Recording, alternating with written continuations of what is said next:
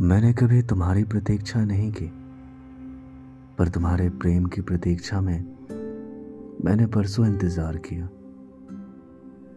मुझे मालूम है तुमने अपना प्रेम पहाड़ों, नदियों और जंगलों को सौंप दिया है।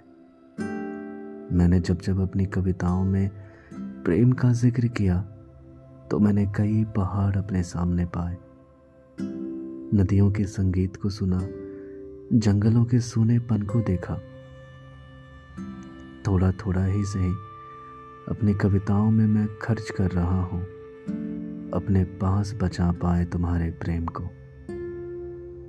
तुम्हारा प्रेम मेरे पास बचे ना बचे, पर तुम्हारा प्रेम सदैव पहाड़ों, नदियों और जंगलों में बचा रहना चाहिए।